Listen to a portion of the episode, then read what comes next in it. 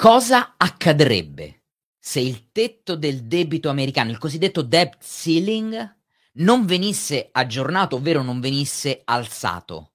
Sarebbe una grandissima crisi finanziaria. Salve a tutti, Marco Casario qui, benvenuti a questo nuovo episodio di Trading Today. E sì, sarebbe una enorme crisi finanziaria, probabilmente, perché la verità, la risposta a questa domanda è non lo so, ma non è che non lo so io, non lo sa nessuno, perché è una cosa, ragazzi, che non è mai accaduta, mai accaduto in passato. E se ci pensate bene, gli interessi dietro a, a, al tetto del debito, eh, perché se, se, la verità è che se il tetto del debito non fosse aumentato, beh, quello che potrebbe accadere è che l'America potrebbe andare in default sul suo stesso debito. Gli Stati Uniti d'America non sarebbero in grado di ripagare i eh, creditori non sarebbero in grado di ripagare in primis chi ha acquistato titoli di Stato americani e eh, non solo gli americani come cittadini o le istituzioni o i fondi di investimento, i fondi pensione, bla bla bla, ma anche tutti gli stati esteri vi ricordate quando vi ho parlato e vi ho detto di quanto il Giappone o la Cina sono detentori del debito americano? Bene, vuol dire che l'America non sarebbe in grado di ripagare. Potete immaginare che tipo di crisi finanziaria globale esploderebbe sul mercato.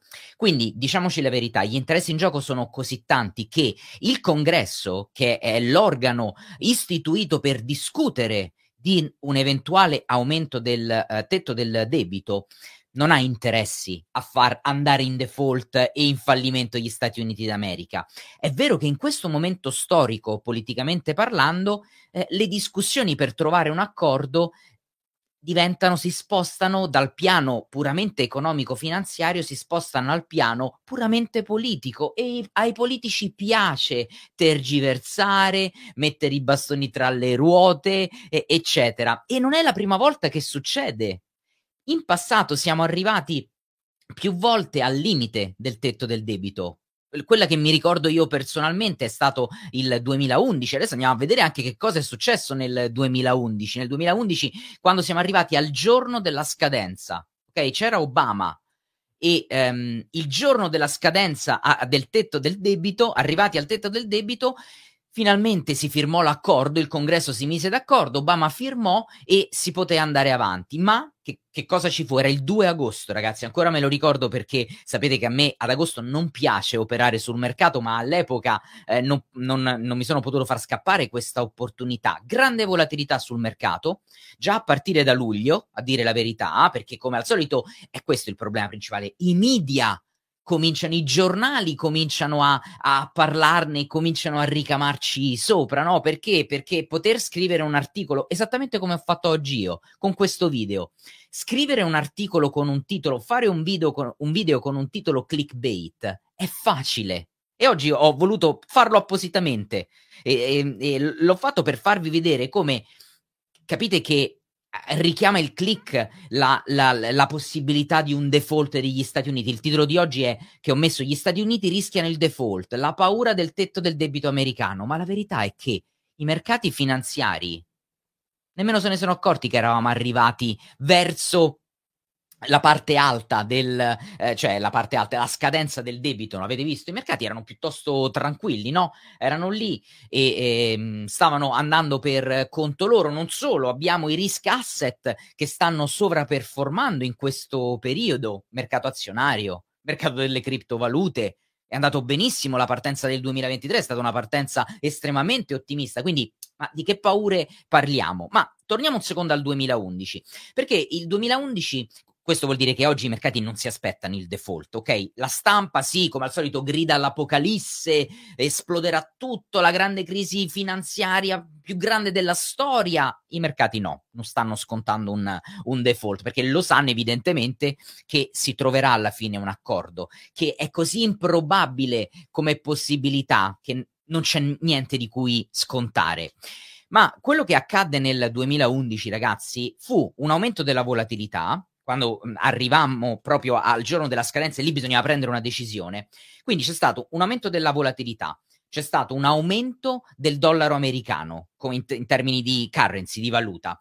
Son, il mercato del, credi, del, credito è crollato. Non è crollato il mercato obbligazionario, anzi i rendimenti sono scesi un pochino ed è strano, no? Perché se si va incontro al default, beh, anche i titoli di Stato di un paese dovrebbero dovrebbero eh, muoversi eh, d'accordo e cioè e- dovrebbe esserci un sell-off. Non solo, eh, lo Standard Poor eh, declassò gli Stati Uniti da AAA a AA+, quindi di, un, di, uno scatto inferiore, proprio per denunce e tirare le orecchie a, a, questo dibattito politico che non riusciva a trovare un, eh, una ehm, eh, decisione a tutti gli effetti. Quindi um, e l'SP 500 scese molto. Poi tutto quanto si ristabilì dopo che fu fatta la firma, la volatilità si, si abbassò, il tetto del debito si è alzato. Ma cominciamo un attimo da, um, da uh, dirci, dare una definizione o, o, o, associare il significato del tetto del debito. Cos'è sto te- tetto del debito, il debt ceiling? Ragazzi, innanzitutto è un limite, è un limite legale che eh, stabilisce e definisce il debito che, a cui eh, il tesoro può eh, accedere e che può toccare come massimo, è un massimale, è un limite appunto legale, per ehm, eh, andare a eh, pagare ehm, le spese pubbliche. Uh, per andare a pagare uh, gli interessi sui, uh, sul, sui bond, sui titoli di Stato, per andare a pagare i bond, eh, le obbligazioni che stanno eh, in scadenza, ok? Dietro alla spesa pubblica c'è tutto, ci sono gli stipendi del settore militare, ci sono gli stipendi del settore eh, pubblico, eh, government, ci sono il, il medical care, eh, la previdenza sociale, no? Eh, quindi il tesoro accede a questi soldi e, e può aumentare il debito. In che modo aumenta il debito? Emettendo obbligazioni, no? È così che si finanzia un, uno Stato e quindi può emettere obbligazioni e securities fino al raggiungimento di questo debito. Quando ci si avvicina al raggiungimento di questo debito, che cosa bisogna fare? Beh, ci sono due possibilità, no? O si, ab- o si alza, si alza l'asticella, ed è quello che è stato fatto tutte le volte nel passato, o si comincia a risparmiare per spendere meno, e, o si comincia a posticipare, cioè a sospendere i pagamenti. Guardate, questa della sospensione dei pagamenti è qualcosa che era stata discussa già nel 2013.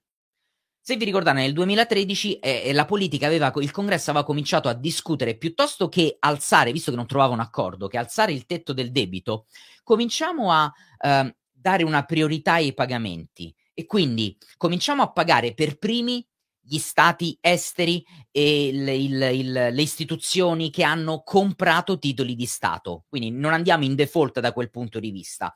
E eh, cominciamo a eh, posticipare invece le spese, per esempio, sul medical care o sugli aiuti alla disoccupazione, tutto quello che fa parte della spesa fiscale, no? Demandiamola, cioè non demandiamola, scusate, posticipiamola, quindi diamo delle priorità.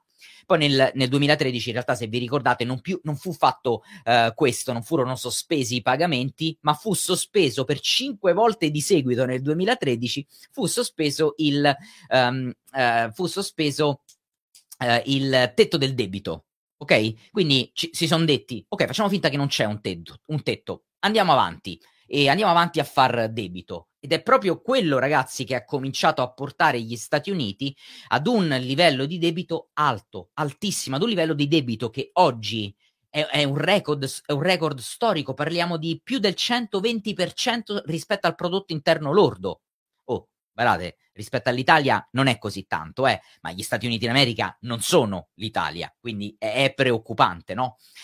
Quindi fondamentalmente, ragazzi, um, eh, il, ehm, il, problema che si sta affrontando questi giorni è un problema soprattutto combattuto sul fronte politico, perché se appunto non venisse alzato il tetto del debito, eh, innanzitutto c'è una, um, eh, un backup, ok? C'è una uscita di sicurezza, cioè il tesoro può ancora accedere a dei fondi, parliamo di 200 miliardi di dollari americani, quindi non sono proprio eh, due lire, e può accedere a questi fondi per emettere perché questo deve fare, emettere security. Per emettere security, security deve poter accedere a, a, del denaro. E ora vi spiego anche dal punto di vista finanziario tutto questo che cosa uh, significa.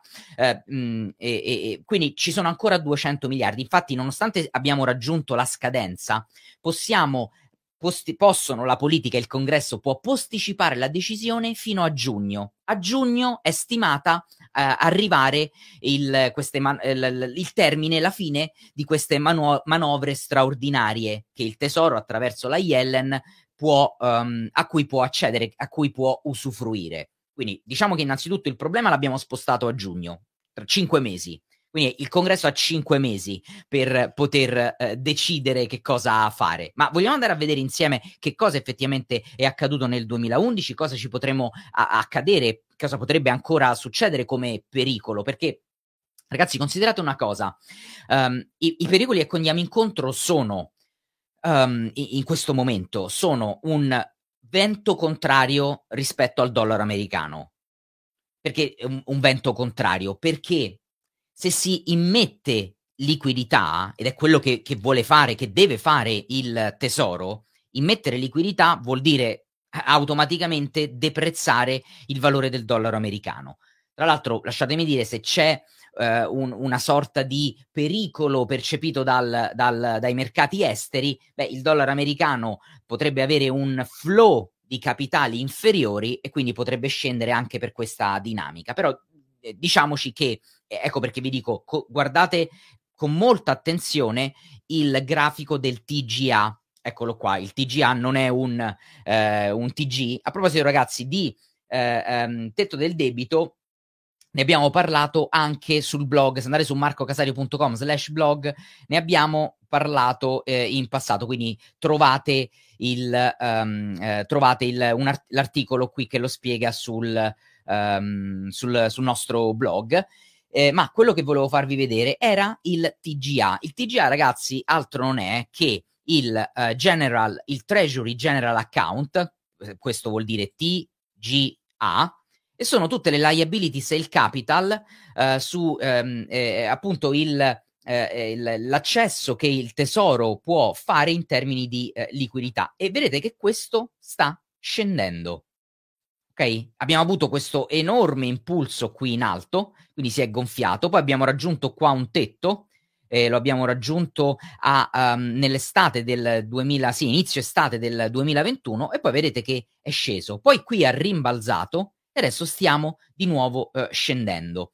Ora, quello che vi dicevo è che questo mette un vento contrario al uh, dollaro americano eh, dollaro americano, eh, fatemi andare qua sul dollaro americano che infatti ha sofferto nell'ultimo periodo e quello che sto dicendo è che potrebbe continuare ad avere un po' un vento contrario, eh, soprattutto a febbraio-marzo, ragazzi, perché è a febbraio-marzo che ci dovrebbe essere questa iniezione di liquidità.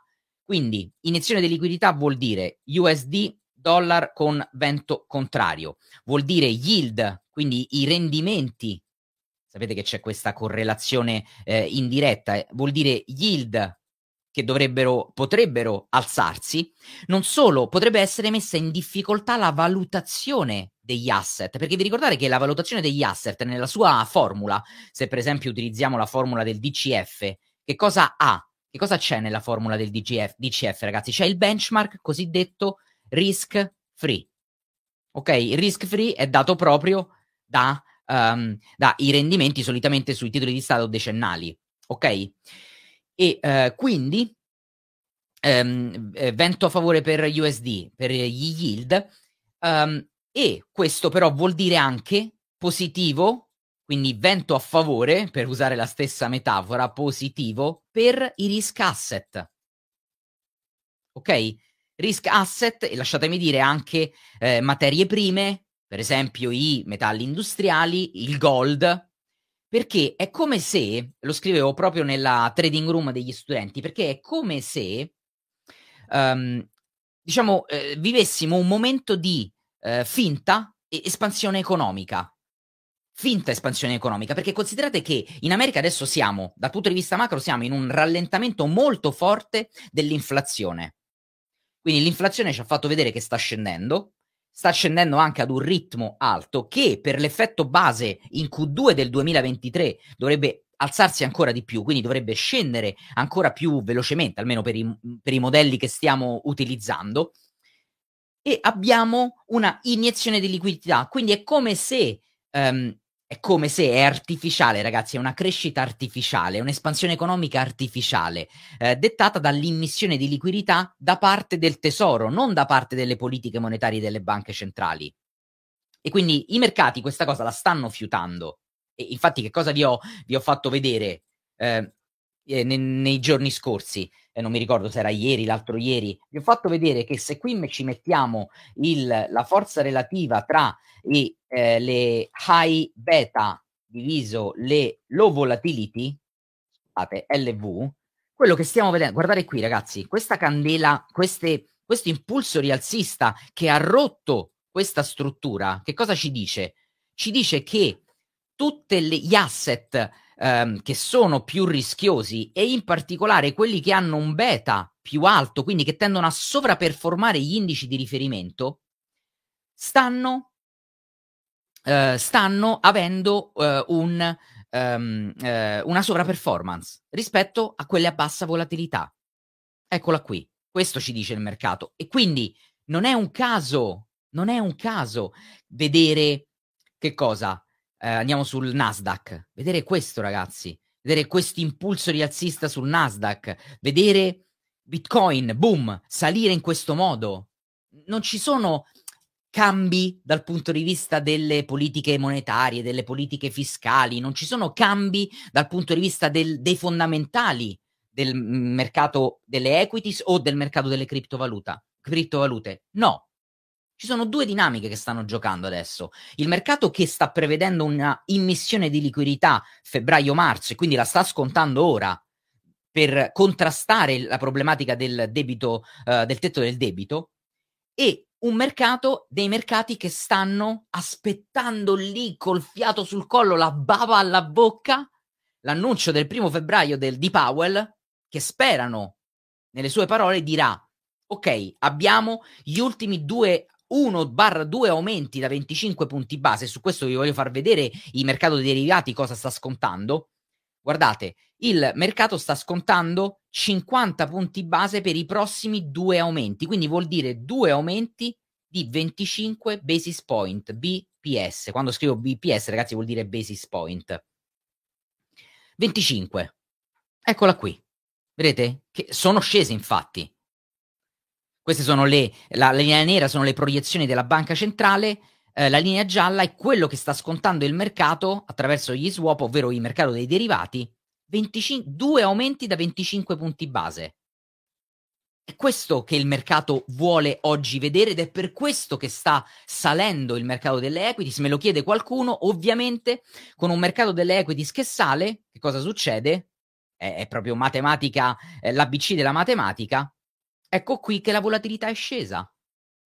Vedete? La volatilità rispetto a questi momenti, rispetto a questi momenti, è scesa ed è tornata in prossimità dei 20 punti, che ancora non è una volatilità bassissima, ma è molto più bassa dei 25 punti, è molto più bassa dei 30 punti a cui ci eravamo abituati come valore 25-30, era un po' il momento, eh, il periodo dove aveva passato più tempo la volatilità dell'SP 500, ma anche le altre volatilità eh, nel 2022. Ok? Volatilità n- non episodica ma tendenziale, vi ricordate quando vi ho parlato di, di questo? E quindi a noi trader e a noi investitori come cambiano le carte in tavola con quello che ci siamo detti? Perché come vi dico sempre, a me non interessa parlare di macroeconomia in maniera fine a se stessa, stare qui a fare il, il, il docente di economia. Uno, perché non ho studi economici alle spalle, non, non, mi sono laureato in economia e commercio. Due, non sono quindi un professore di economia e commercio. Tre, sono un trader e un investitore. Tutte queste cose mi devono aiutare per cercare di capire come muovermi m- meglio in termini di scelta di asset, scelta di sottostanti, per avere il vantaggio statistico maggiore. E, e, queste informazioni che vi ho detto ne ha, se ne portano molte dietro di implicazioni. Proprio oggi, ragazzi, qui sulla trading room ho parlato del dollaro e delle valute rifugio e ho spiegato in questi due eh, eh, thread, adesso non vi voglio mh, far vedere il primo, non lo trovo giusto perché nel primo c'è, c'è la mia visione per i, le prossime settimane, ma qui ho fatto eh, questo update in cui ho detto che cosa potrebbe succedere al dollaro in base al, eh, al tetto del debito, al debt ceiling, quindi cosa significa Uh, dal punto di vista della liquidità e cosa significa dal punto di vista dei posizionamenti. E qui è quello che ho scritto in questo post. E c'è tanto qua dietro da, um, da fare.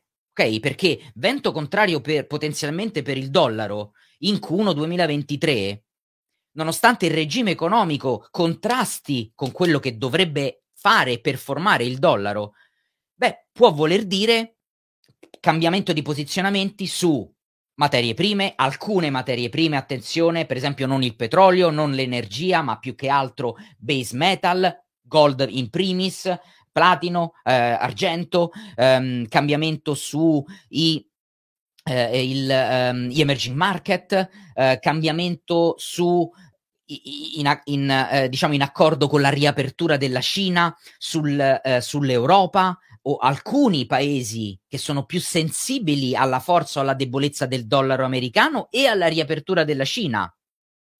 Um, altri posizionamenti interessanti che cambiano eh, in base ad un dollaro che ha un po' il vento in, in faccia. Eh, li, li sto, sto, guardando quello che ho scritto qua ai ragazzi sulla, eh, sul settore, per esempio lo spread di politiche monetarie tra Europa e America, lo spread di prezzi eh, dell'energia tra Europa e energia quotata in dollaro americano, ehm, i risk asset. Quindi capite che queste cose sono importanti per prendere delle decisioni e andiamo a vedere effettivamente che cosa sta succedendo uh, su um, questa settimana, all'inizio di questa settimana sui mercati. Vedete, questa è la week, eh, aspettate che ingrandisco un pochino, uh, do un po' più di zoom che avevo 190 va benissimo. Beh, innanzitutto vedo che Bitcoin questa settimana sta facendo, ha iniziato la settimana con un bel um, uh, in, in, in positivo, ok? E fatemi un secondo riaggiornare qui che voglio prendergli fargli prendere i valori. Andiamo su eh, i settori, anzi no, andiamo su panoramica, così vediamo meglio. Eh, vedete che qua ci sono eh, la maggior parte dei settori che sono in positivo, industrial, utilities, real estate, consumer staples, eh, è sceso un po' l'healthcare, è sceso l'energy, eh, technology è praticamente fermo, ehm, meno 0,11 e, e ehm, eh, dal punto di vista dei, uh, dal punto di vista dei paesi, um, uh, valute e cripto, vedete quali valute, lo yen giapponese, il dollaro americano, l'euro, uh, eccetera, eccetera. Insomma, qui ho sempre la mia vetrina su quello che succede a 360 gradi e tra l'altro Quantest qui vi faccio vedere qualcosa che ancora voi non, non, avete, ma stiamo rilasciando nei prossimi giorni. Queste sono le, le watch list in ritrac- in aziende e settori bullish, in ritracciamenti rialzisti, aziende bearish. Guardate qui una cosa interessante. Non c'è nessuna proposta oggi da parte di Quantest sul bearish. Questo già è un'indicazione di per sé, perché che cosa mi dice? Beh, mi dice che evidentemente mh, mm, gli asset stanno tutti quanti eh, salendo in questo periodo, quindi è inutile cercare vantaggio statistico su dei bearish oggi, eh, queste sono informazioni praticamente in tempo reale, ragazzi. Andiamo a vedere un ritracciamento uh, bullish interessante. Andiamolo a vedere su uh, Mass, ok? Quindi andiamo su Masco Corporation e, e qua vedete che perché mi dà il ritracciamento? Perché qua il prezzo è ritracciato. Ok? Abbiamo un trend di breve termine che da ieri, da un giorno è passato a neutrale, ma un trend di breve di medio termine che è rialzista e questo potrebbe essere un ritracciamento interessante da valutare all'interno della mia eh, watchlist. Eh, questo per dire che di opportunità ce ne sono tantissime, ma come al solito la parte analizzare, unire i puntini con la parte macro mi permette di concentrarmi e, e Contest in questo mi aiuta proprio suggerendomele, eh, concentrarmi su sottostanti che hanno rialzisti o ribassisti un vantaggio statistico maggiore. Quindi ragazzi, eh, eh, molto interessante quello che sta succedendo. Due parole su um, la uh, Bank of Canada e su quello che è successo in, um, dollaro, sul dollaro australiano e andiamo un secondo a vedere perché ve ne sarete accorti. Andiamo su, uh, andiamoci a vedere euro AUD. Resisto questo candelone. Beh, che cosa è successo, ragazzi? Qui scende vuol dire che si sta apprezzando, sta salendo di valore il dollaro australiano, perché ieri c'è stato il dato del Consumer Price Index. Ok?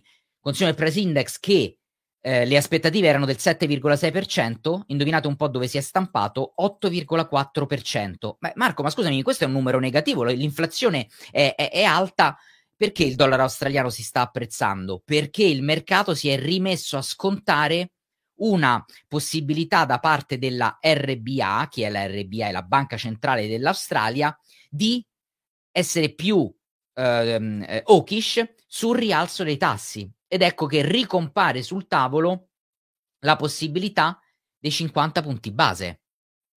50 punti base come aumento. Non solo, un'altra cosa vi dico che eh, l- l- vabbè, questo ve lo dico con un grafico, magari ve lo faccio vedere sul canale Telegram, ragazzi. Metto un grafico sul canale Telegram più tardi perché c'è un'interessante correlazione. Vedete, oggi sul canale Telegram vi ho già messo un bell'audio eh, in cui ho parlato di Australia e Canada, perché oggi c'è anche il Canada che deciderà, eh, la banca centrale che parlerà e quindi ci sarà un, probabilmente un aumento da parte della banca centrale canadese. Eh, ci si aspetta un rialzo di 25 punti base che porterebbe i tassi al 4,5% con una possibilità più piccola ma che si può verificare di 50 punti base. Quindi sarà molto interessante vedere che cosa farà il CAD. Ma ehm, ehm, eh, che cosa vi volevo dire? Ah sì, che vi metterò il grafico oggi pomeriggio eh, del, sulla um, ehm, uh, correlazione che c'è tra CPI in Can- eh, sì, in Canada, in Australia e CP in Giappone. Solitamente il, ehm, eh, il Consumer Price Index dell'Australia tende ad anticipare di circa un trimestre eh, di circa un trimestre il, l'andamento del Consumer Price Index in Giappone e questo potrebbe portarci a, a vedere un Giappone, una banca centrale che potrebbe cambiare questa sua eh, volontà a eh, continuare a, ad essere diciamo, a supporto con il quantitative easing o a smettere di fare controllo della curva dei rendimenti YCC. Quindi è molto interessante questa ehm, analisi. E ehm, qui l'Audissi, abbiamo detto, si è rafforzato proprio perché si prevede la possibilità di una banca RBA, di una banca australiana più forte ed ecco che il dollaro australiano allora tende ad essere più forte quando ehm, i tassi di interesse sono previsti dal mercato al eh, rialzo. Um, quindi ragazzi, eh, interessante questa dinamica, ve la volevo appunto dire oggi nella diretta. Um, e a questo punto io direi di chiudere eh, qui la diretta. Oggi ci sono state parecchie informazioni. Eh, vi manderò dei grafici sul canale Telegram. Se non siete ancora iscritti, trova- è gratuito, è aperto. Ce n'è solo uno che gestisco ed è quello che trovate qui sotto nel campo eh, descrizione. Io eh, vi ringrazio intanto per la partecipazione. Noi ci vediamo prestissimo. Buon trading a tutti.